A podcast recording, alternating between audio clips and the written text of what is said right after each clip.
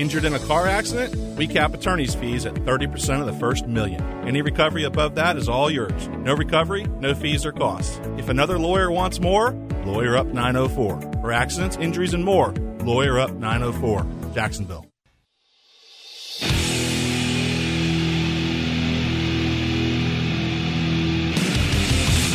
Let's go into the night with Rick Ballou on 1010XL 92.5 FM.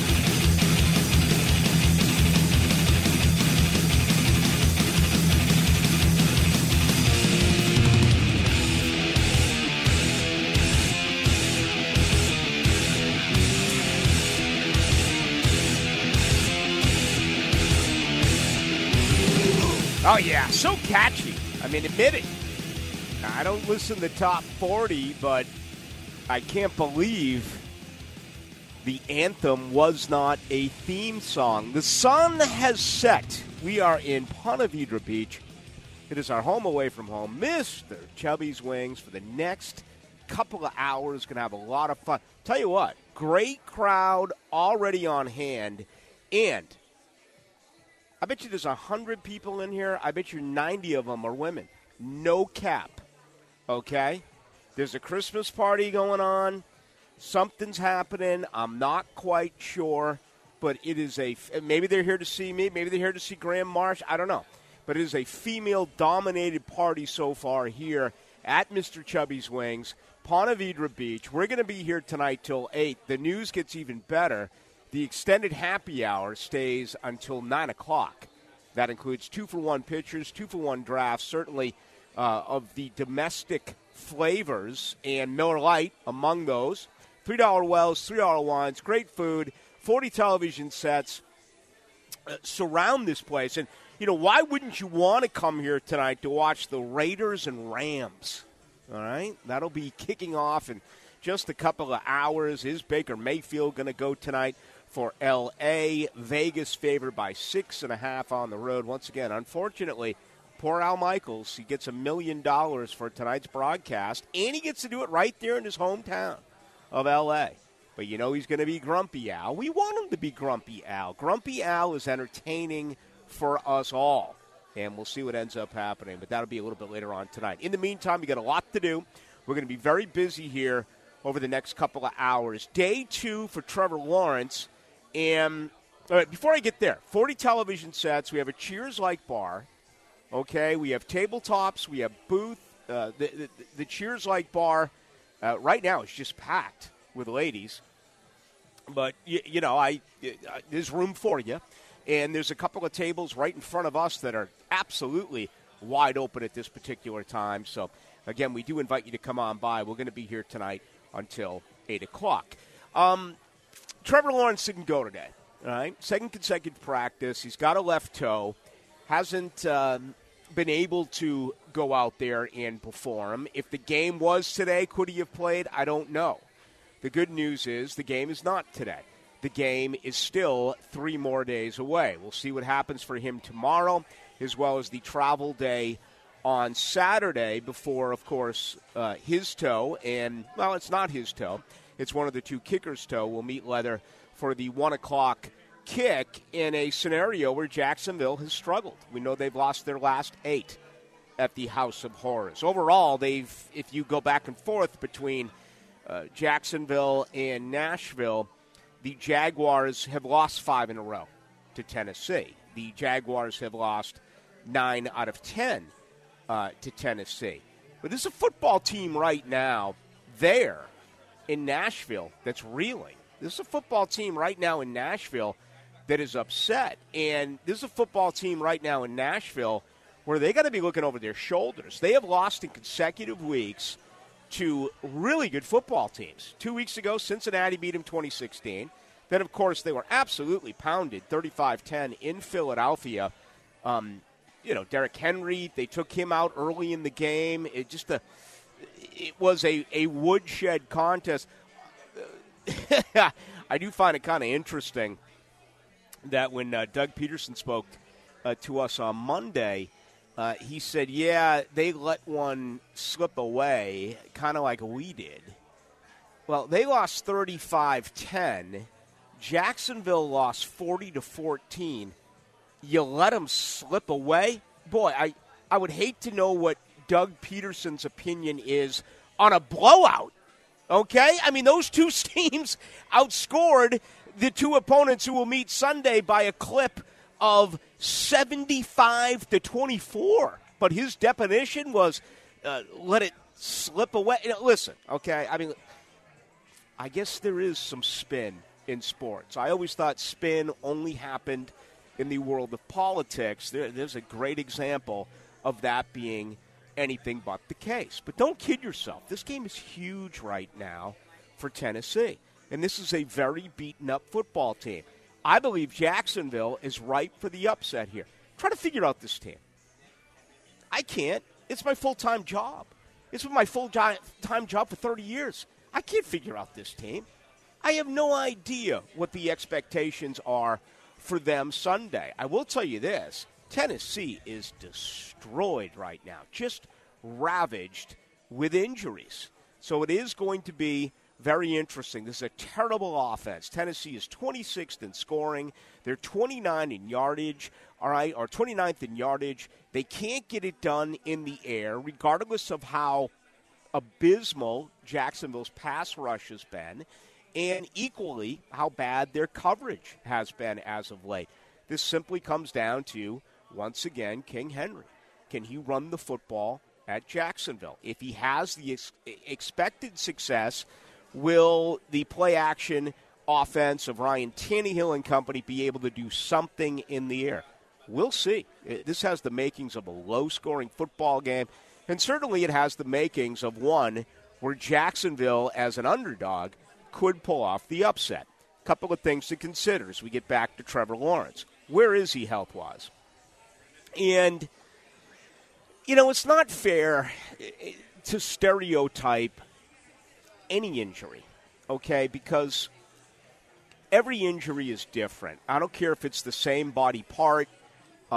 There's a difference as far as the significance of the injury, whether it's a sprain or what have you, plus the individual who has the injury, their healing process, their pain tolerance, everything else that goes into it. I just don't think you can classify an injury. But I am a little perplexed here to look what's happened the last couple of weeks. And, you know, Travis Etienne's clear. He got the go. He's coming off a major injury with the Liz Frank. And Doug Peterson said, yeah, he was clear. We just didn't want to put him back in there. And, of course, that was forgotten why Jacksonville come from behind win. Outstanding. Got it done against Baltimore, and everyone was happy. You move forward a week later in a game, myself included, where you thought that Jacksonville could go in Detroit and win. And they were totally embarrassed, but you put back Trevor Lawrence in a game that was over. The game was over, okay? And you put him back in there, and now here we are, Thursday night. The guy couldn't go Wednesday, and he couldn't go today. So these guys are always going to say, I can play. Trevor Lawrence is going to say, I can play. Travis Etienne is going to say, I can play. If you have a guy in your roster who says that I don't want to play or I can't play, he probably shouldn't be there to begin with. The adrenaline is running. Your emotions are high. You want back and get. You know that if you played high school football or high school or collegiate athletics. You know what it's like to be a competitor. You know what it's like to be in game. You need to make the right decisions. But maybe I'm overthinking it. If so, tell me. Okay? Hit me on the text line, 641-1010, brought to you by Lifetime Enclosures. But I don't understand that call, the reasoning going behind that. Okay, the way it was described to us Sunday after the game and again on Monday is he's fine, he's trending up. Well, if there's one thing that Trevor Lawrence needs right now, after a 3-for-12 performance on third down against a, historically speaking, one of the worst third down defense in the history of the NFL, not this year, but in the history of the NFL, over 50% allowed. Detroit before last week's game. Jacksonville stunk up the joint, including a 3-for-12 effort on third down. This guy, Trevor Lawrence, needs reps. He's taking mental reps. Great. He's studying the playbook. Fantastic. He needs to be practicing, and he's not. So I'm really trying to understand the thinking there between these two major injuries. And you know what? I don't understand coaching. I'm sure Doug Peterson's probably like, well, I don't understand sports radio. Okay, I don't understand these guys who never played the game at the level make all these comments and this and that. So that's fair. And you know, I can hear it both ways. I just – please explain to me, Jaguar listeners, how you did it with Etienne or didn't do it with Etienne, but you did it with Lawrence. And anyway, just my quick opinion on that. We're going to hear from Uche Nwaneri, the former Jaguar. He's coming up here on the other side. He is always incredibly outspoken, and it's always a lot of fun whenever we get an opportunity. He's the one guy, I'll give him credit, he said Urban Meyer is going to be a disaster. All right, and I just kind of looked at him like I knew better. Again, I'm not afraid to admit when I'm wrong. I thought that Urban Meyer would work out. But, you know, how do you explain what's going on now with this football team, you know, especially after what Tennessee has done within the division? There seems to be an incredible amount of accountability, which is noble for the staff and the players.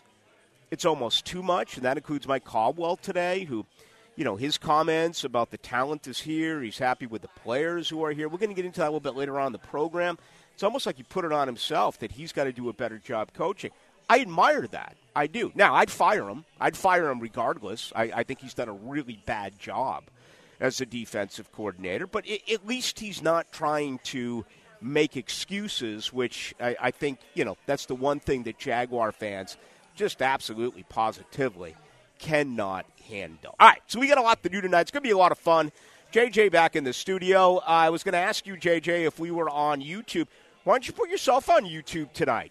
Have some fun. I mean, maybe you can get a little bit of traction there, and you could tell me if anything good is happening along those lines. What do you think?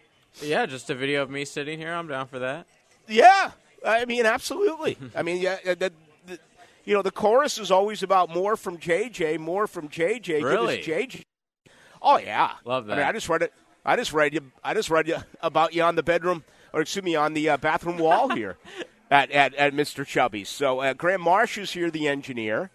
That may be one of the reasons why there are so many ladies. I've never seen so many ladies in Mr. Chubby's Wings here in Ponte Vedra. It's unbelievable, and that would be the only possible drawback to putting JJ on YouTube is you run the risk of the ladies heading to 1010XL Studios because they see JJ on the live stream. Right. Now, of course, all these ladies are old enough to be your mother. Fine with me. JJ's mother. JJ's mother as well. All right, so we've got plenty to do. I do want to remind you about Shmunez Vision, because they do bring us our opening comments each and every night, and it's a family organization. They're out here at the beach. They're just fantastic. I mean, they really are. This is a perfect example. We're in Mr. Chubby's Wings where the lights are kind of dim, all right, and my contacts, the way that with my normal checkups, are fantastic. I can see everything in front of me. I know there's a lot of people out there, whether it's the strain of your eyes late at night, you're reading, maybe it's just your phone, okay? The eyes start to go on you, and you don't place your contacts routinely, or your glasses aren't what they once were, or the readers work, but, you know, you lose the readers. You can't find them. It's always, let's be honest, kind of a pain. You could be a candidate for a lot of different scenarios over at Shmunez Vision. All right, Dr. Catherine Shmunez, fellowship trained in cornea, cataract surgery, all refractive surgery. Combined, that's more than 30 years' worth of experience if you bring in Dr. Neil Shmunez when it comes to laser eye surgery. Unfortunately, I'm not a candidate for laser eye surgery. Boy, I wish I was, because you imagine the rest of our days never having to deal with any of that and just having perfect vision. Set up an appointment today, 299-2906, 299-2906.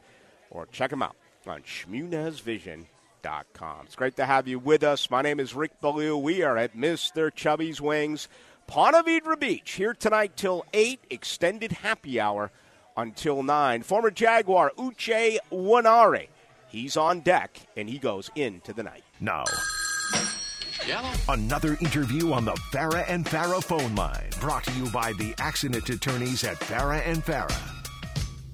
Love my girl. She looking good. Come on. Into the night with Rick Ballou on 1010XL 92.5 FM. 2-for-1 drafts, 2-for-1 pitchers. That includes Miller Lite. I hear you, Jim. You left us too soon. The age of 27, Jim Morrison. Happy birthday. He said, see ya, to USA. He's like, I'm out of here. I'm going to Paris. And we never heard from him.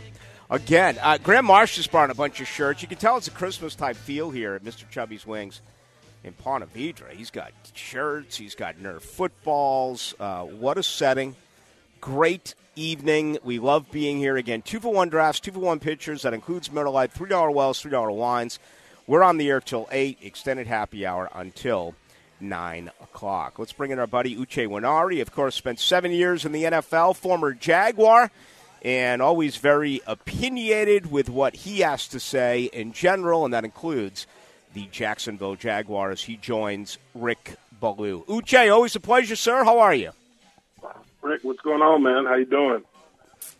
I'm doing all right. I am. I think I described it as I think sports fans are sponges. I kind of described last week as almost like a balloon, where I think the helium left, the air left the balloon after that performance in Detroit. You know, I mean, they've played hard. They're an improved team. We know all about their fourth quarter mishaps and all the one-score games that they lost. But what did you make out of their performance Sunday in Detroit? Honestly, watching the game, just kind of taking it in, it just felt like one of those games where you had a game plan, but it wasn't compatible with the team you were playing against.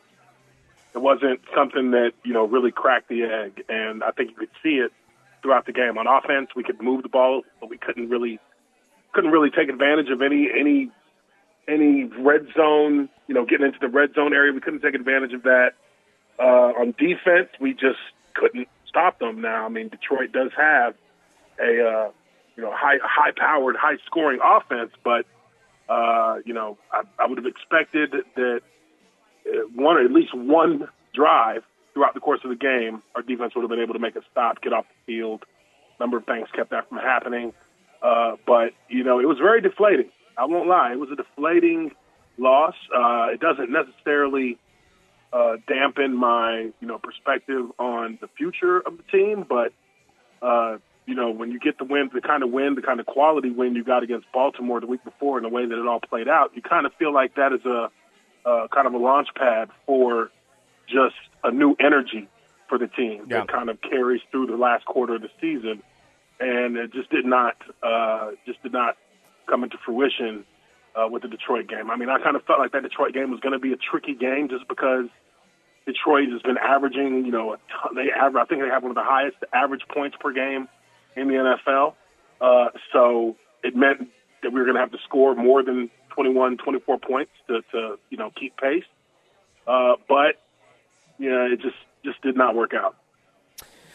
No, it did not, and it was such a great win against Baltimore because it went back and forth, and Jacksonville pulls it off, and, Doug Peterson, very emotional after the win, gives the team Monday off, rewards the players with a day off, and then let's come back to work on Wednesday and put in the work and try to win a road game.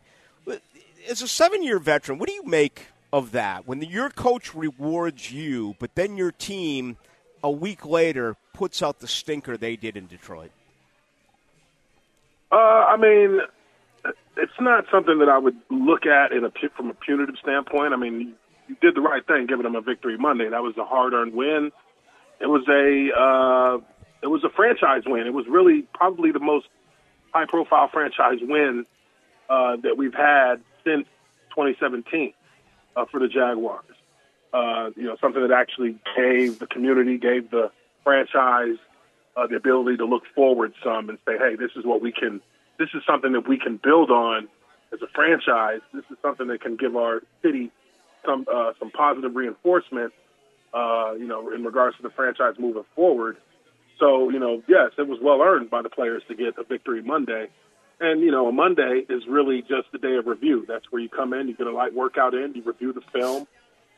You might spend 30 minutes taking a look ahead on film to the next team, 30, 45 minutes after you get done reviewing to look at who we're playing next. But the game plan doesn't actually get introduced until Wednesday. So it's of no consequence to give them, victory Monday. I don't think that really plays into, why, they lost the way they did to Detroit. I think, again, it really boils down to, you go into a week and you set up a game plan and you expect, okay, this is how we're going to attack this team. This is how we're going to try and gain an advantage.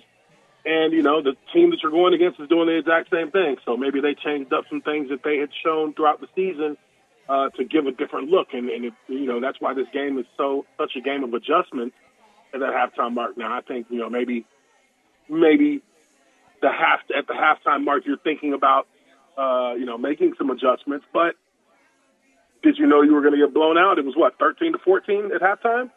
Mm-hmm. So, you don't I'll really think, back, you, yeah. think you're, you think that you're kind of in a sweet spot, and then things just kind of went left. So, that's how I view it. All right. So, Uche Nwaneri, our guest, former Jaguar, joining Rick Ballou. We're live tonight from Mr. Chubby's Wings in Ponte Vedra Beach. Do you just throw that away? I mean, what can you say to this team? What do you expect? Do you expect them to come out alive and ready to go? I mean, I think it's unfair to say that, the season is over. I mean, there's a lot of pride there, but how do you separate this loss when you look at where this team is going? They've lost 8 straight at Tennessee. That's a nasty place to play football.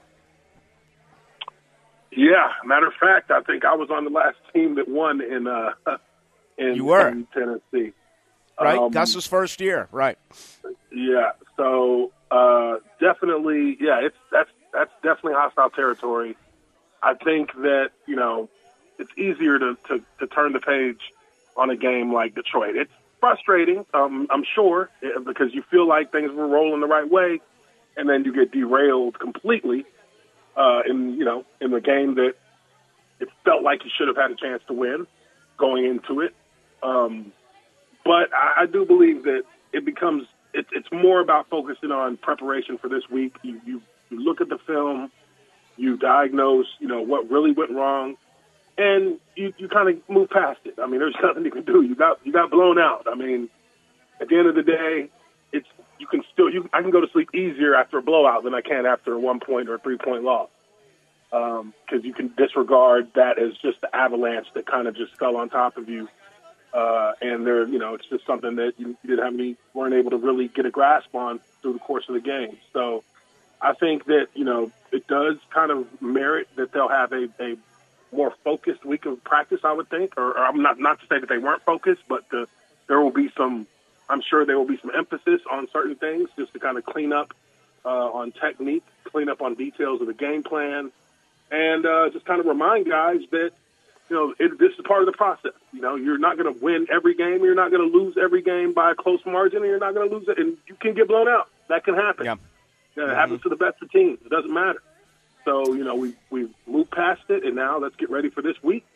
And remember, what it's like to fall off a cliff like that in the middle of a game, and make sure that you're doing everything you can as a player to be prepared to go out and perform on Sunday, because we still all get evaluated each and every day here. I remember speaking with you a year ago, and you were one of the few who knew that Urban Meyer was going to be a disaster. I was on the other side. I bought in. I think most of the media here in town, they won't admit it now, but I think they bought in. And, you were spot on. All right, so let's give us your analysis now. 12 games in, 4-8. They're better than the record, but is this gone – the way you thought it would go? Are you a little down? Or are you still on the come here? What's your review through 12 games? Through 12 games, honestly, I feel like this is a team that's about where I thought it'd be. I predicted on my show on YouTube that they would be a 6-win team. Best case scenario would be 6 to 7 wins. And, you'd see that step in growth that now Doug Peterson and his staff would be able to look at the nucleus of the team that they have, and they would be able to identify exactly where they need to improve, and those would be the targets that they would be going after in the draft and the free agency that would now take them to that next step of being a competitor. And I think that it is a team that is much better than the record suggests. I think that you saw the growing pains early in the season. After they get the win against Indianapolis, you begin to see they're still, it was a great win, divisional opponent, but then you start to see, that there is still some things that, they're trying to find out about the team. There's a lot of questions that need to be answered even after a win moving forward, because when you win, you don't pay so much attention to some of the deficiencies you have as a team. But when you lose, you have to self-reflect a lot. So you have to continue to be very vigilant about evaluating what you have as a team. You move forward each week through the season. You see the Jags get a little bit better here, maybe take a step back in one spot, but they get a little bit better here, a little bit better there. And I think that we saw the team as a whole begin to take steps going into that Baltimore game. I think that was really a turning point for the season. Now, again, anticlimactic that they lose to the Lions the way they did, but I think at this point, I think Doug would at least understand where his nucleus is, where the core players of the team are, the core contributors, and then from there you can look to improve in areas of the team that are going to need attention. In my opinion, the defense is going to need a lot of attention.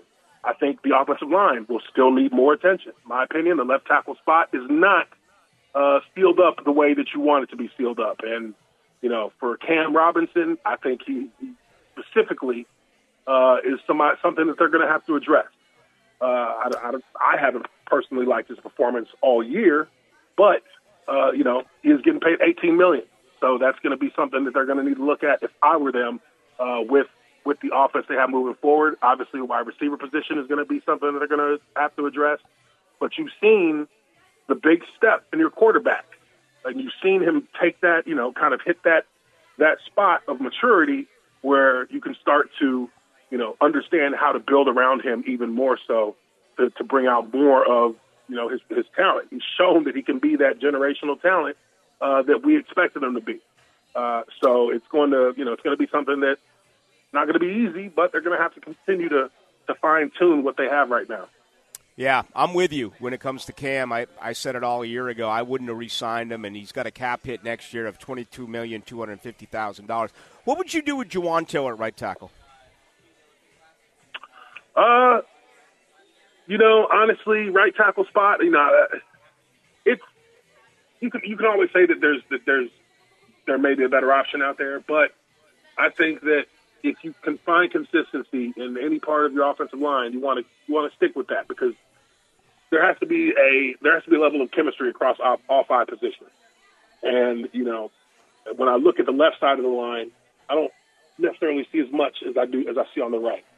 Okay. So I would personally let that, see if that grows. Maybe bring in a veteran to see if there can be a chance for competition at the right tackle spot. But, for me, the panic button to me should be being hit on the left tackle spot, because that is a spot that is a liability to me right now, to the offensive line. But that's a marriage that, financially speaking, you just can't erase it right now. You know what I mean? I mean, the divorce can't happen for at least another year, probably two. I have to look at the future dead cap money, but that's a marriage right now that's going to have to last, unless you can just eat that and move on from it. Yeah, I mean, and with the Jags, I'm not sure what their cap situation is, but it's not good. It's not good. So we ran out all the money we had, all that money we spent. All right, Trent Baalke's like an ex-wife, man. If you leave this in there, he's going to spend it. If you leave that in there, he's going to spend it. He's got to eat all that money, okay? And he's done it, and I think he's made some bad moves. But, hey, Uche, it's a pleasure. Tell us about your YouTube channel and how people here in Duval can catch up with you. Yeah, you can find me on my channel, just my name, Uche Nwaneri. I also go by the moniker The Observant Lineman. You can find me going live Mondays and Wednesdays with Justin Blaylock. He's a former offensive lineman from the Atlanta Falcons. We're on live with numerous kinds of special guests and co-hosts that we bring on. And we talk sports. We talk football. We talk, you know, we talk pretty comprehensively about everything going on in the NFL and in the sports world. Love it. Uche, always a pleasure, sir. I know we'll do it again real soon. Thank you so much. Yes, sir. Thank you. There he goes, Uche Nwaneri, 7 years in the NFL, former guard here in Jacksonville. Boy, yeah, that's a little ignition for me because I have totally not supported the signing of Cam Robinson. I thought it was a bad move. And if you want to pro football focus me, go ahead. If you want to all-22 me on tape, go ahead. If you want to tell me he's having a better year this year than he did a year ago, go ahead. But my point of view is this. You have your franchise quarterback, okay? You surround him with the best possible people. And they did not. They settled. They overpaid for arguably the second most important position on the football field, behind only a quarterback. Again, you can argue a cover corner, and you can average a pass rush end. I'll hear from you on that, okay? 2, 3, 4 can be argued. They missed here. I want a dominant left tackle. You know, and Pro Football Focus had him, what, at 45 and then 28 and pass, whatever it is. It's not good enough. Why can't Jacksonville ever go out and get a guy who's top 10 in something? Top 5, oh, well, he's 28. Well, that's great. There's 32 tackles. 32 left, oh, he's 45. Okay, great. Well, there's 64. And you're paying him that amount of money? And he's sensitive. He responds to Leon Circe. He responds, oh, it wasn't my guy, you know, the RPO. That whole RPO that took away a touchdown. Okay, I've never played offensive line in my life. I know that if the linebacker that you're going to run block, if he's not leaving the end zone, it's a pass. Okay? I mean, anyone can figure that out. If the linebacker is not on his toes and running into the hole to stop a run, it's a pass. But he got hit with it. People wanted to defend Cam Robinson. It's a bad signing. It is. They should have gotten Teron Armstead, who's in Miami, or they should have drafted Ickey. They should have – no, but, you know, let's get an edge guy. Let's get another off-the-ball linebacker. Let's do this. Let's do that. I'm glad there are others out there who do see this. It's another it's a major mistake made by the Jaguars. Let me look at his money before the break. Oh, my gosh. Graham, order me a couple of Tullamore Dews, will you please? A couple of Irish. I mean, I need some Irish whiskey before I read these numbers. You hit up Spot Rack and look at what Cam Robinson's going to get paid. Cam Robinson, God bless him. He got $33 million guaranteed. Let's see here. He gets $17.7 this year. Well, all right, here we go. Excuse me. Cam Robinson. Next, this is dead money in cap savings. That's all right. Here we go. I'm sorry. I have it here for you. Next year, $22,250,000. If you were to cut him, the organization would take a dead money cap hit of $26 million. Okay, $26 million. So he's your left tackle next year. All right. Yeah, question. And that's what I tried to explain to Uche. Now, in 2024, this is comforting, okay? In 2024, well, this part isn't. He's got a cap figure of $22,750,000. But if you cut him before June 1st during the 2024 season, you only have to pay $5 million in dead money. So Cam Robinson, in my opinion, has 5 games left this year. He has a full slate of ball games next year. I think they will move on for him. Hopefully there's a different general manager here by then. I hope that, you know, Doug Peterson is still here. I hope that, things are certainly turning around. But hopefully sooner or later the organization will wake up and say there's been way, way, way too many mistakes, and you got to make some changes. I don't think the change will happen this year. I think they would. I think Trent Baalke's guaranteed to return in 2020. I may be wrong. I've been wrong before. I was wrong at Urban Meyer. Okay, I may be dead wrong, but I just don't see it happening. I think he's locked in for 23. All right, let's grab some of your feedback on it. What do you think? 641-1010, best way to get us. That is on the text line, brought to you by Lifetime Enclosures. JJ, you're back on YouTube there. What's happening? You getting any play? What's going on? We I don't know if it's technical difficulties on my end or I don't even know what's going on, but we were getting the little circle of death in the middle every once in a while. So bear with us if you're on YouTube. It seems to be working at the moment. We'll get back to that, though, and we'll check it. Hey, we invite you to come on by. Mr. Chubby's Wings and Ponte Vedra, 2-for-1 drafts, 2-for-1 pitchers. That obviously does include Miller Lite. I should say that are domestic 2-for-1s, whether it's a draft or a pitcher. But that does include Miller Lite and $3 wells, $3 wines. With you tonight until 8 o'clock, the extended happy hour until 9.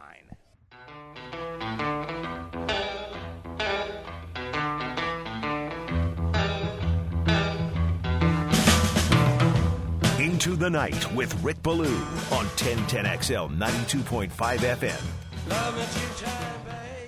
Yes, Love Me Twice. Robbie Krieger actually wrote this song, right? We had Robbie on earlier this year when he came in with his band, his son playing the role of Jim Morrison. Happy birthday, Jim. Much like Harry Chapman from a night ago, you two left us way too soon. Mr. Chubby's place is rocking. Christmas decorations. You a Christmas guy? I'm trying to become more of a Christmas guy. You're such a young age, man. I thought that you would still have that in you. So one problem I think I had for a long time was I thought that people started doing the Christmas stuff too early, and I was trying to make such a point that I would do it too late, and then I felt like I didn't get to really enjoy enough Christmas. So I'm trying to really, once Thanksgiving's over, I really tap into Christmas now. Bro, the day after Halloween, my girlfriend had the Christmas stuff going on. That's a lot. Yeah. I think you got to let Thanksgiving ride out. It looked tiring. I sat back and watched it. It was really. It was. It seemed like it was a lot of hard work. But that's what she does every year. We don't do the outside of our house really because that's a pain. Any way I can avoid any type of labor, any type of work, I'm going to do it. Absolutely. So she's 100%. She's like, "Do you want to put out?" I'm like, "Not really. No." Does that mean I'm going to have to do something? Yeah, no, that means I have to work. So yeah, no. I mean, can't we buy that one that has like the, you know, it's like a projector that has like, you know, that type of. Yes. I guess you can. You pretty much just turn that on and it's all done for you. I think you can pay to have Christmas lights put up. There's like businesses in town that'll come by and put the lights up for you, then come back later and take them down. I don't want to pay for it either, though. Yeah. I don't really want to do the work or pay for it. But I'm in an apartment, so the outside of my house is non-existent. So you're the age now where you should be enjoying Christmas becomes a hassle, and you know you got to find a babysitter when you got the kids. You got to coordinate with your wife and go out and you know look for stuff. I imagine it's a lot easier now because you can order a lot of stuff online, unlike the old days. But you just got to make sure you order online in time. Yeah, like you're like right now, December 8th. You're starting to get you're up against it if you're ordering online at this point. Really, even with Amazon and those big heavies, they won't get it to you. You're probably going to be okay, but you're starting to risk it. Like about a week from today, I would say you're going to be too late probably. The 1898 says Ballou. They have a promising future with our offensive line. You have got a personal issue with Cam Robinson. Thank you for your opinion. You could not be more wrong. Honestly, it's never personal for me. It never has been personal for me. Actually, that's probably wrong. There's probably been a few over the years. I don't know if it ever has here in Jacksonville, though. I don't know if it ever has with a Jaguar. Personal. No. Cam Robinson has never said no to me when I've asked to to interview him. It's not personal. It's not even close to being personal. Trent Baalke's not personal. Mike Caldwell's not is not personal. I think they're bad moves. I want this city to smile. I want this team to win. And in the case of these moves, Caldwell not so much, but certainly with Cam Robinson and certainly with Trent Baalke, I spent the entire year saying, don't do it, don't do it, don't do it.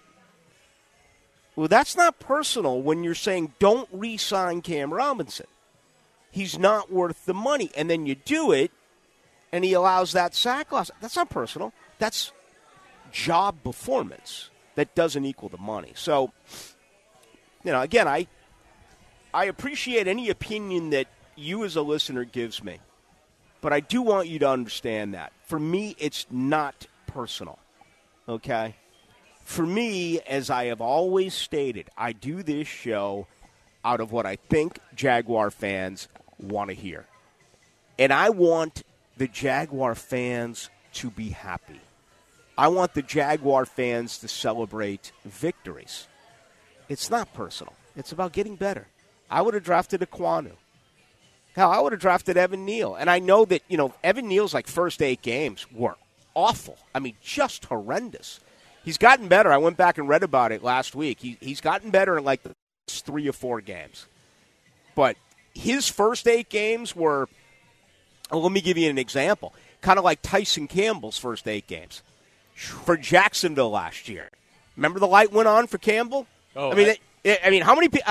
It was a switch flip. How many people do you know that through 8 games last year said Tyson Campbell's a bust? At least he's one, because I was one of them. Right. Absolutely. And then give the kid credit. 100%. All right, and first 8 games last year, I was all over Tyson Campbell. Not personal. It's never personal. It's not. It's trying to make things better for this football team, and it's a high-pressure job, okay? Criticism comes with the enormous amount of money that you are making. Look at what's going on right now in Nashville. Can you imagine Amy Adams Strunk coming out and saying that we have higher aspirations after they fired John Robinson? Higher aspirations. Can you imagine being a fan of the Tennessee Titans? And I know that angers a lot of listeners. But, you know, she grabbed the gavel and she pounded the table and she said, we are going to win. They've had 7 consecutive winning seasons. You realize that in 2014 and 2015, during the tenure before John Robinson was hired in 2016, they were 5-27 as a franchise. Trent Baalke 7-22. They were 5-27. From the moment they brought on John Robinson, they won over 60% of their games. They went 66-43, and he still got fired. Okay, that's an organization that is saying to their fans, don't even talk to me about 3 straight divisional titles. Don't even talk to me about 9 out of 10 against Jacksonville. Don't even talk to me about 5 in a row against Jacksonville. Don't even talk to me about if they win Sunday, they're all of a sudden 4-0 in the AFC South. That doesn't matter. They're always looking for ways to get better. And I wish Jacksonville had that same approach. I wish Jacksonville's thought was, we are going to do whatever it takes to get better. That's not the case, man. You know what? I'm going to come back and I got something to start the second hour with that I put on Twitter a little bit earlier today. You know, the best free agents in 2 years that Trent Baalke has brought aboard. Who are they?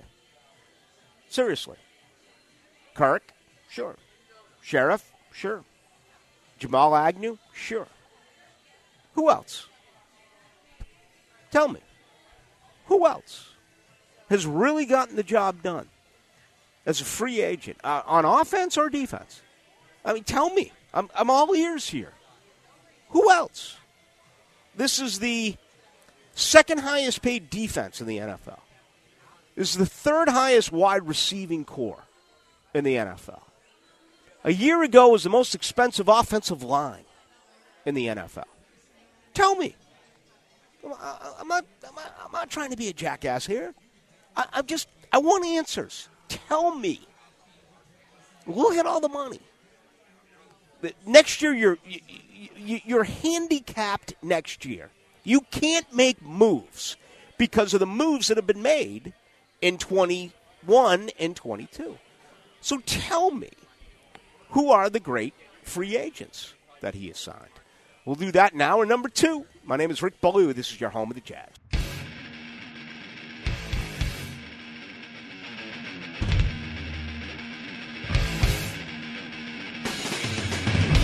Let's go into the night with Rick Ballou on 1010XL 92.5 FM. Mr. Chubby's Wings, always a pleasure. We got a big one tonight. Have we heard JJ yet officially on Baker? Baker Mayfield is... Yeah, so he's taken all of the warm-ups. So it looks like he will be starting tonight. Baker Mayfield tonight in L.A., the bright lights. He's going to run himself out. He's got a media future. I don't think there's any doubt about that. If he wants to get into the world of broadcasting, he's pretty good. He was, when he was something, he did those commercials in Cleveland. But you really kind of get the feeling that it's this and then maybe one more opportunity after, and then that's probably the end of the road for him. I wonder if he's too...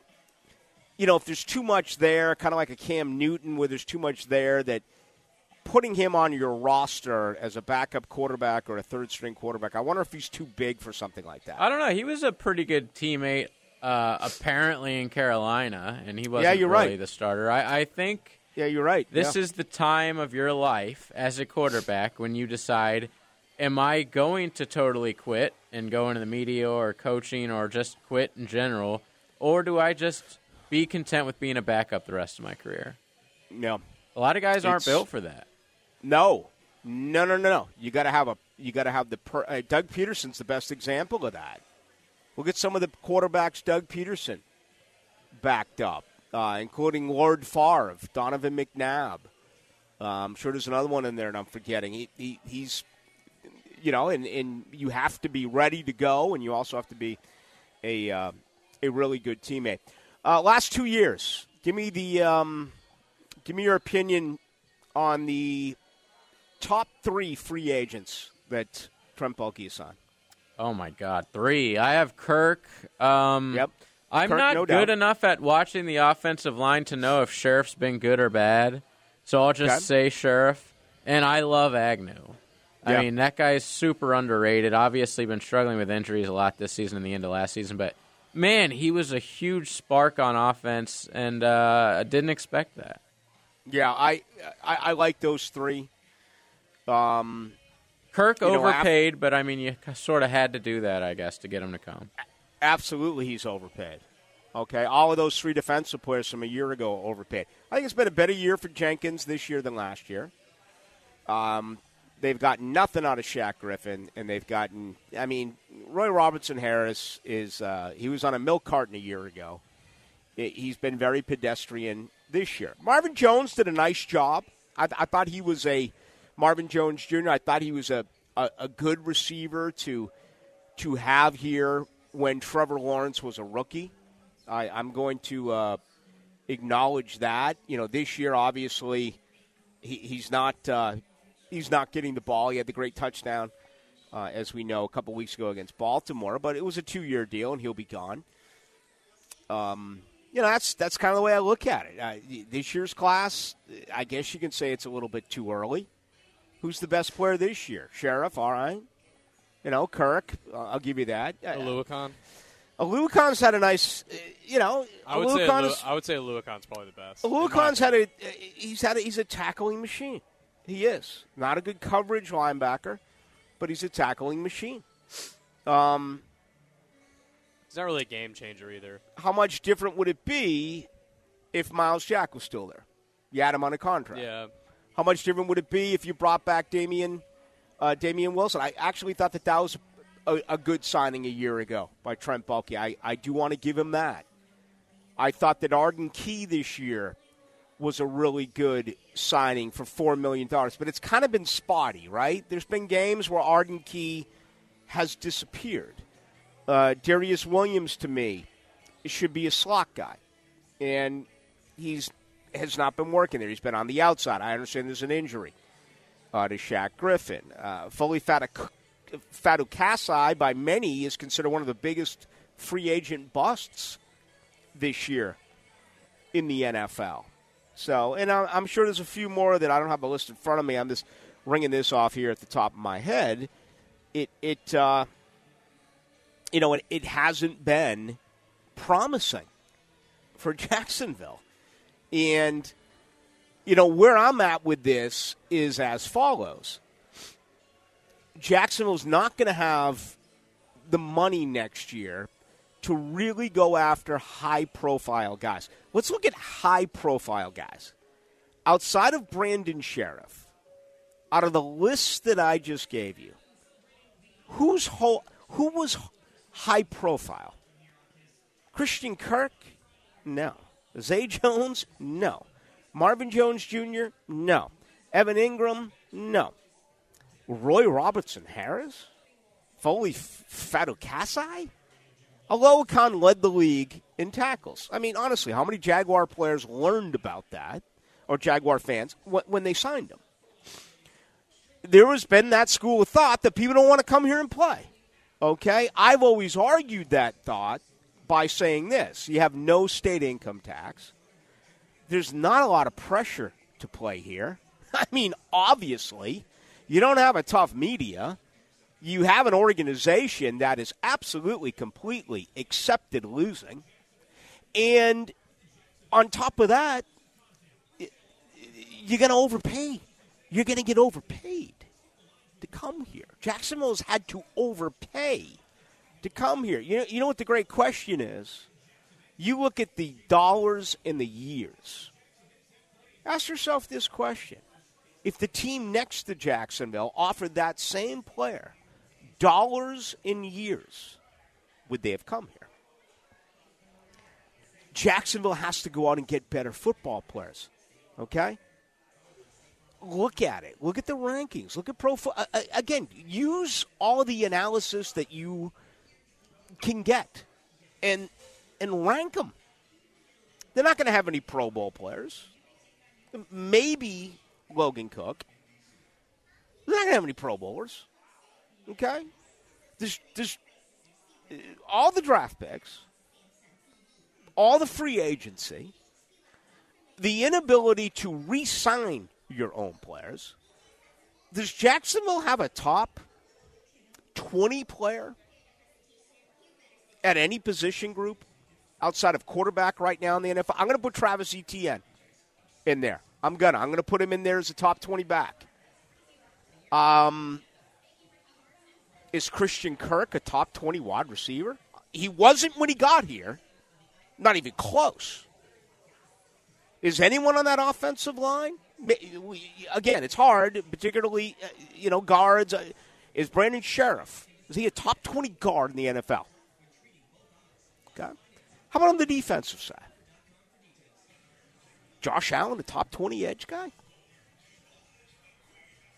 Okay. Devon Hamilton's had a nice year, right? Well, sure. Okay. Anyone on that defensive line? Are they top 20? Any one of these linebackers? Is Aloha Khan a top 20 inside linebacker? Sure. Sure, I'll listen to that argument. Absolutely. Tyson Campbell, I think, is their best defensive player. Where's he? If you were ranking the top corners in the NFL, where is he? I remember growing up and, there would be hockey teams or there would be NBA teams and there would be teams that would struggle. I remember when the Knicks were awful. Well, they had Bernard King. They had one of the best scorers in the league. And, you know, I remember when the Spurs were terrible. Well, they had the Iceman, George Gervin. I mean, even bad teams had really good players. This franchise, during some down years, still had some good players. Okay, Maurice Jones-Drew was a really good player. Darrell Smith was a really good player. Rasheen Mathis was a really good player. All right? Where are the good players? Who gets the blame? Who do we blame? Where are the good players? I'm looking at my text line. The text line blows up over everything that I ask. I'm asking you for good players, and I have crickets right now on the text line. You can't give me a good player. You've got an average player at best with a below-average front office. Tell me, 641-1010, text line, brought to you by Lifetime Enclosures. Help, I need somebody. Help, not just anybody. Help, you know I need someone. Into the Night with Rick Ballou on 1010XL 92.5 FM. Jacksonville in Nashville, an opportunity to get back on the winning track. Going to be a tough scenario, even though Tennessee is just destroyed. Let me give you this. Today's injury report for Tennessee. Once again, 6 starters unable to give it a go this afternoon. Okay, that includes their rookie Treylon Burks at wide receiver, C.J. Board, who's technically their third wide receiver. Robert Woods is their number 2 guy. Let's see. Nate Davis with the knee continues to be limited. Certainly, it appears that he is on the come, which is good news there. You look at the defense, okay? You're talking about Christian Fulton, the corner. He has got a groin. He did not practice. Trey Avery with a concussion. He has been out the last couple of days. It is a concussion, by the way, if I didn't mention it with Treylon Burks. Danico Autry with the knee hasn't been able to go. And David Long, all right, linebacker with a hamstring, hasn't been able to give it a go. Limited today, Nate Davis, Hassan Haskins, Jeffrey Simmons, Ryan Tannehill, and Tier Tart. All limited today. Actually, full today was Ryan Tannehill, and full today was Ben Jones. So, I mean, that is a massively beaten-up football team. Where you look at Jacksonville, you know, Chad Muma, it looks like Devin Lloyd's going to get another opportunity. Maybe it's the best thing for him. Okay, he was basically benched a week ago, and he... You know, very limited this past week. Now, all of a sudden, you look at Chad Muma, who was in. He played well. Had a sack and a half, had 11 tackles, but he's got an ankle. He hasn't worked on Wednesday and Thursday. So, Chad Muma, it's going to be intriguing now to see what ends up happening with him. And obviously, Trevor Lawrence as well hasn't practiced the last couple of days. So, that is going to be a concern, no question about it. We'll see, but you know, my understanding is that he is going to be able to practice. Outside of that, man, it's Zay Jones and it's Andre Cisco, a couple of guys who have been limited shoulder and chest, respectively. All right, let's see here. You know, I want to play the role of Nancy Grace. I've always kind of secretly wanted to. You know, I wanted to hold the gavel. I wanted to be the judge, the jury, and let's face it, the executioner. You know, and I want to have final say on all of this. But unfortunately, I'm not getting enough material here. I'm not getting enough where people are giving me players who are in the top 20, and that is discouraging to me. The 0235 says, I know it's only fantasy football, but Kirk's 10th overall in standard leagues, which is literally just yards and TDs. He doesn't flash, but he's got to be top 20 at his position based on production. I'm going to allow it. I'm going to. I'll give you that. I'll give you Christian Kirk as a top 20 wide receiver. When you watch Sunday, football on Sundays, you would never be like, that's a top 20 receiver in the NFL. That's asinine. Did you hear who I am? I'm just saying, I'm Nancy Grace. I have final say on this. Fantasy stats, but come on, we all watch the games. Hey, listen, I'm looking for a pebble. I'm looking for something positive here, and Christian Kirk has provided that. That is from the 0-2-3-5. Who's a top 20 player at their position, not named Logan Cook, Travis Etienne, or Trevor Lawrence? Maybe Brandon Scherff. You got one? No, absolutely not. That's it. Maybe Tyson Campbell. Yes. Okay. We're not asking for top 5. We're not asking for top 10. I'm asking for top 20. I mean, anyone on the defense top 20? I'm not trying to be a pain in the ass. I'm just trying to prove the point that almost every move that has been made has totally backfired for this organization. And why is there so much acceptability with what has happened here? 2377. Rick, what? What are you talking about? We have good players. We may not have elite players yet, but there are good players on the Jags team. You just can't be saying stuff because it didn't pan out the way you wanted it. This team is still on a path to win 6 or 7 games, and that was the most as far as the fans' expectations, including myself. I had them going 6-11. Again, appreciate your opinion, but I absolutely can do that. It's my job. And said you were very specific about top 20. It's not right. Like you just used a vague term like good players like this texter just did. Top 20 in the league, bro. You didn't give us any names. The guy who got fired in Tennessee yesterday drafted Derrick Henry.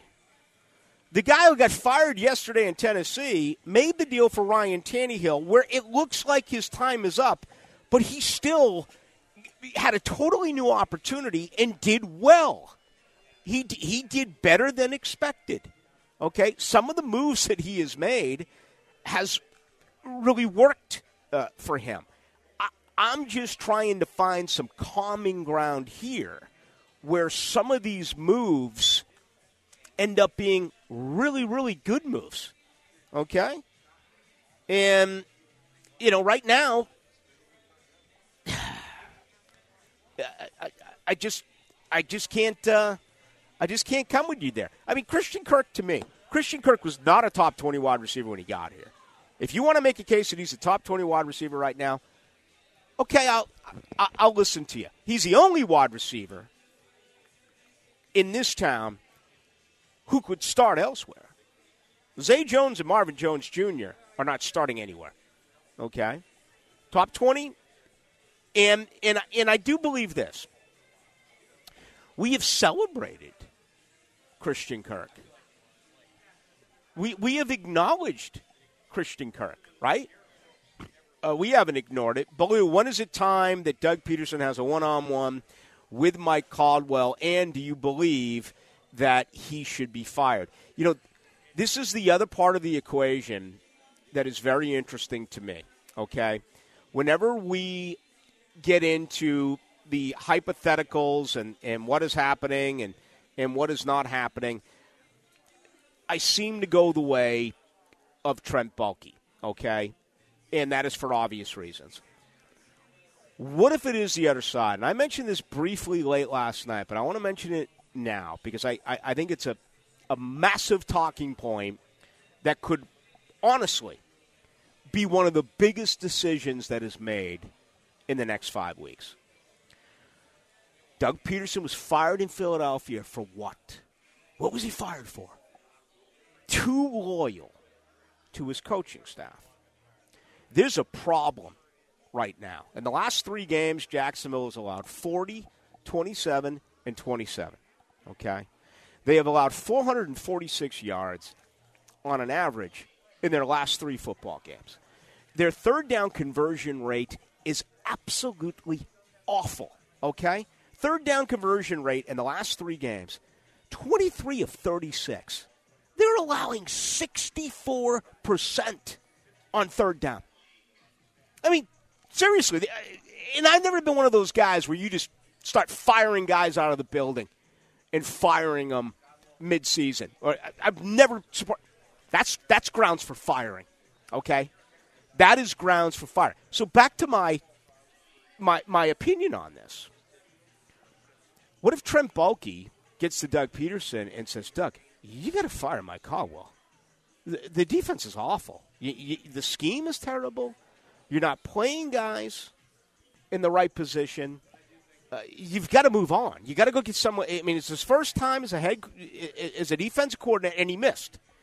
And you've got to make some. You got to bring in someone with some experience. You need a new defense here. What if Doug Peterson says, "Screw that"? I promised them, knowing that this thing wasn't going to happen overnight. So what if it is Baalke who's saying, make the change, and Peterson is saying, hey, listen, you go bring us the players, I'm going to hire the coaches, and I'm going to coach them up? I think that's a real possibility of something that absolutely could take place. Just thinking out loud here, whether you want to agree with me or that is fine. Let's see, 85-18 Dewey, because he's not a starter technically. The 85-18. Listen, I would have cut Dewey 4 years ago, all right? Nice guy, nice player, locker room guy, had a big turn, forced the big turnover. He's awful in coverage.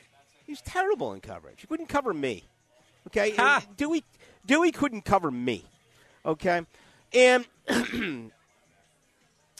he's a perfect example of where there are issues with this football team right now, okay? And, I got a lot of feedback on this last night. Most agreed, but I was glad to see that some of you disagreed. Yeah, I've been going down the road with, let's act like winning isn't so damn extinct. You know what I mean? Like, oh my God, Jacksonville won again. It's, I've given you so much on it, but we as the media, what did we do with Dewey? We celebrated this man for his comments on Urban Meyer, for his comments from a come from behind win. He was God-like after that victory against Baltimore. And again, the players were rewarded. They got Monday off. So you got, after one win, which made the team at the time 4-7, it felt like they were advancing to the divisional round of the playoffs, and myself included, okay? We celebrated this. We played his interviews. We threw it all out there. And what did the fans do? They loved it. They smiled. They had a great time. You started believing again. So it's almost as if, because wins are so rare, that the team overdid it. Obviously, the stadium overdid it with these interviews being blasted out over the loudspeakers. It doesn't happen in other places, okay? Doug Peterson rewards him with, that's viral, right? Jags.com says, oh, everyone, look at this. This is great. They got money. It was very cool.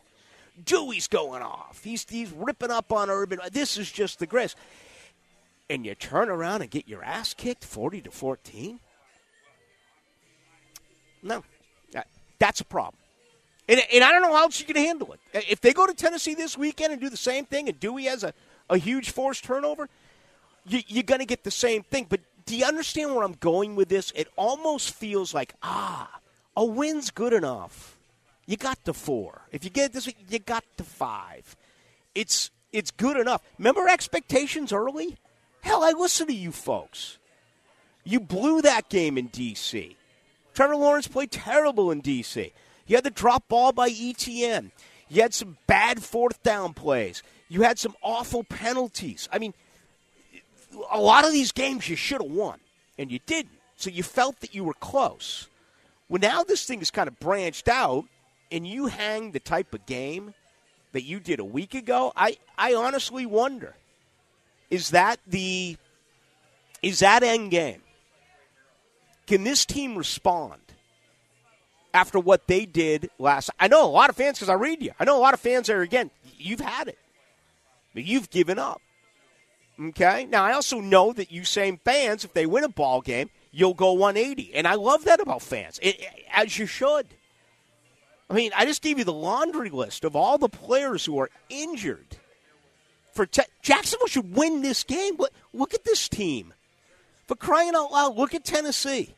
Are you kidding me? Let me share this with you before the break. This is Tennessee at 7-5, okay? You've got to be kidding me.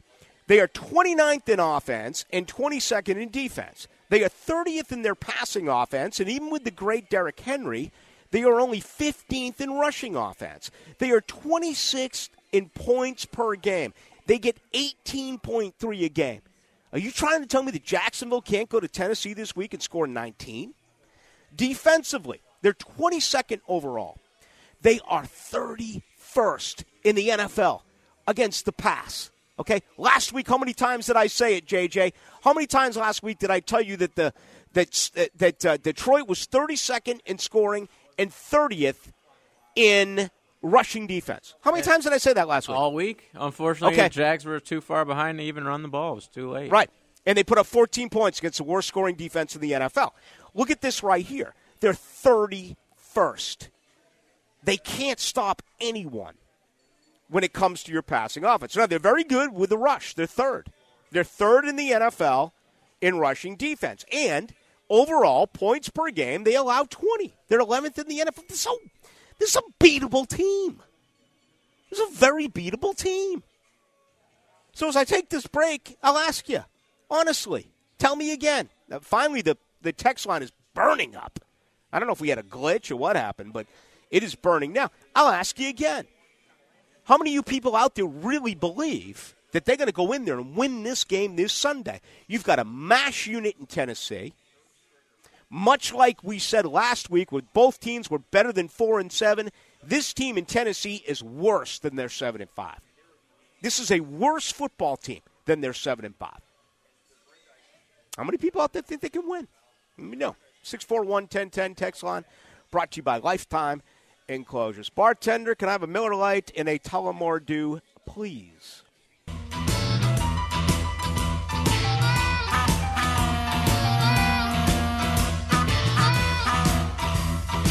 Into the Night with Rick Ballou on 1010XL 92.5 FM. I'll keep your eyes on the road, your hand upon the wheel.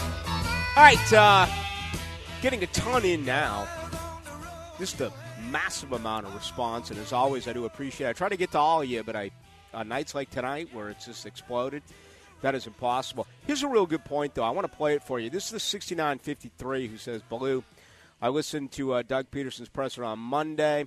Someone asked him about Caldwell. Boy, it didn't seem like his response was a ringing endorsement. Let's go back and hear. This is Monday now. Of course, Peterson speaks to us on Sunday, Monday, Wednesday, and Friday. But let's go to Monday after the 40-14 loss. It takes time. You know, I can remember back when, you know, I was first-time coordinator, and you're trying to do a lot of different things, and then, you know, you realize you back off just a little bit, and we've done that. We have. We've scaled back a little bit, and you know, we've got some talented players. We've got some good players, and, again, as a staff, we're just making sure that, you know, we put these guys in the right positions, you know, and that's on us to do that. But, you know, I think Mike's done a good job of organizing and really keeping things together. But on the same side of that is, you know, we've got to do a better job of coaching and teaching and making sure everybody understands, you know, their jobs.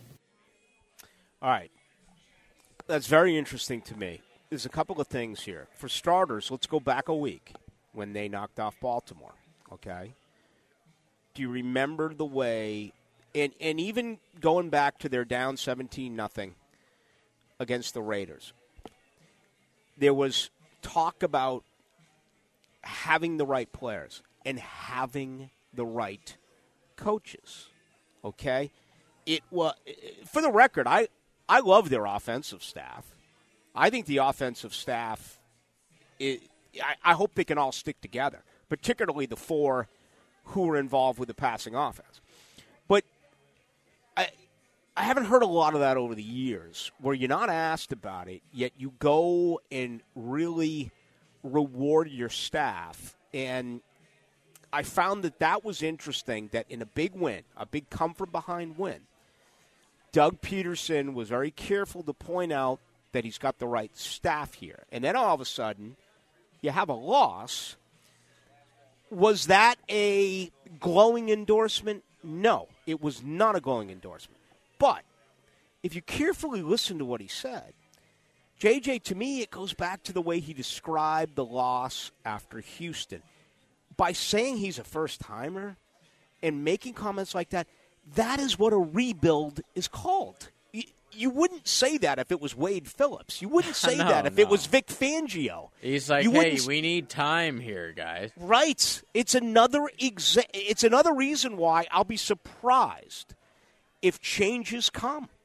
Yeah, I'd fire Mike Caldwell, and I would fire Trent Baalke.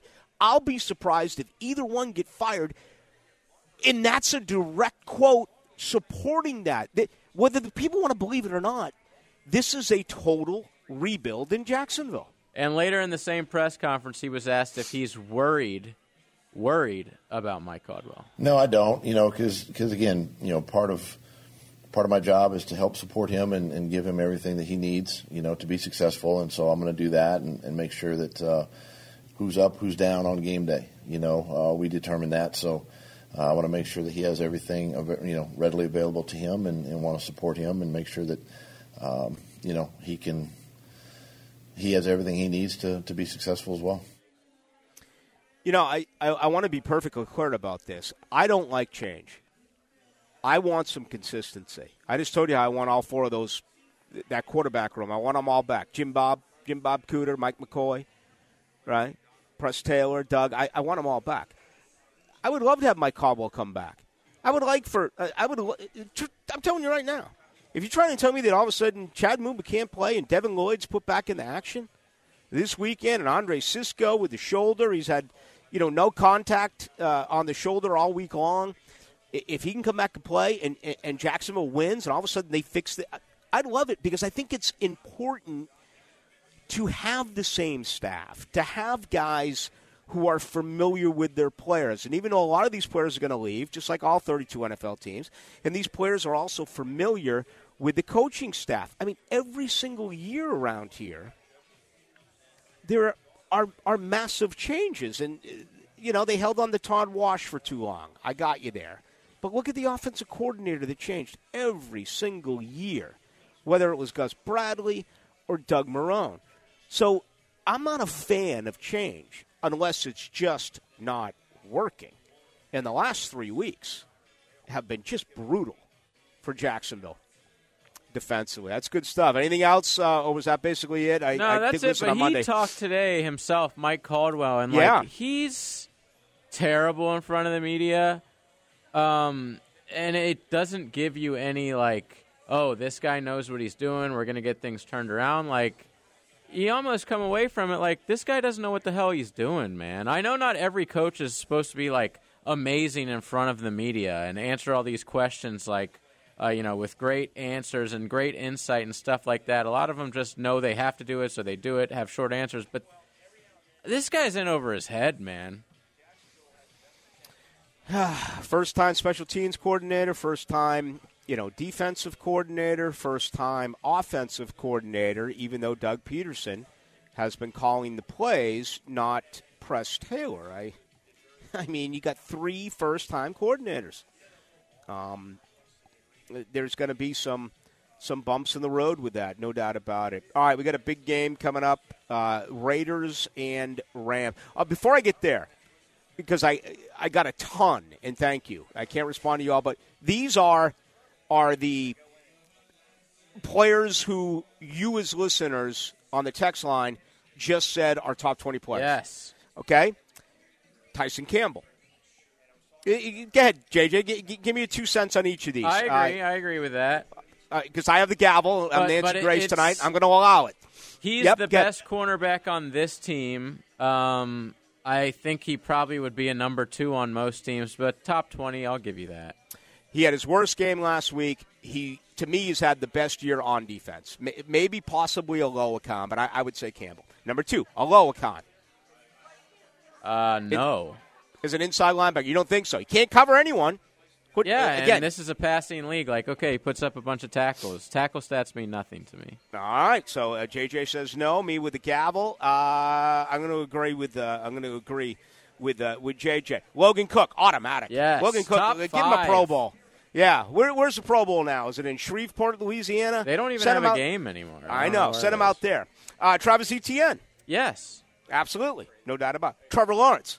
Yes. Oh, he's the face. He's the savior. Christian Kirk. No. I just went through, receiving leaders because this guy was talking about his fantasy stats. And, yeah, he is, top 15, 20-ish in fantasy stats. But, so is Zay Jones. If someone has to catch the ball for every team. Someone has to put up stats.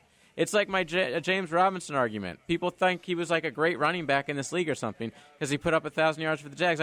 Someone scores 25 points a game on Oklahoma City Thunder. There's always a stat filler on every team, no matter how bad they are. I don't care about stats. Christian Kirk is not a top 20 receiver in the NFL. Overruled. I'm going to allow it. Top 20. I want a free beer bought to me here by the folks from Miller Lite. Now that the show is over. And Brandon Scherff as a right guard. Again, it's hard to evaluate that type of stuff. We lean on those who played it to tell us, but I believe he is a top 20 guard. So there you go. Those have been acknowledged, and I appreciate all your input. So that's all right, 5? That's what? About 5 players. Yeah, one. Yep, I got 6. Right. As we wrap things up, we have a game tonight.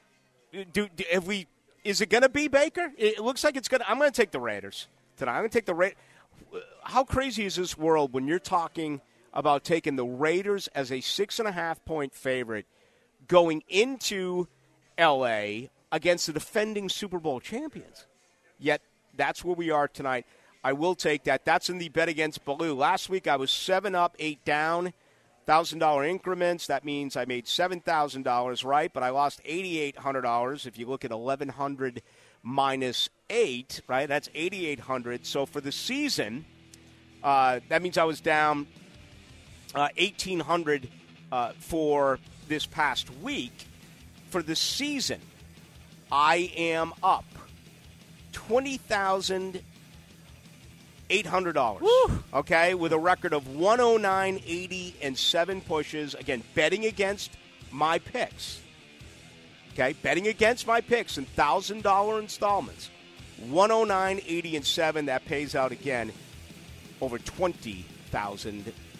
That is it. We are out of time. Thank you to you all, including Uche Nwaneri. For JJ, we're back in the studio tomorrow, Friday, 6 to 8. Going to be a lot of fun on this Friday. We will talk with you then.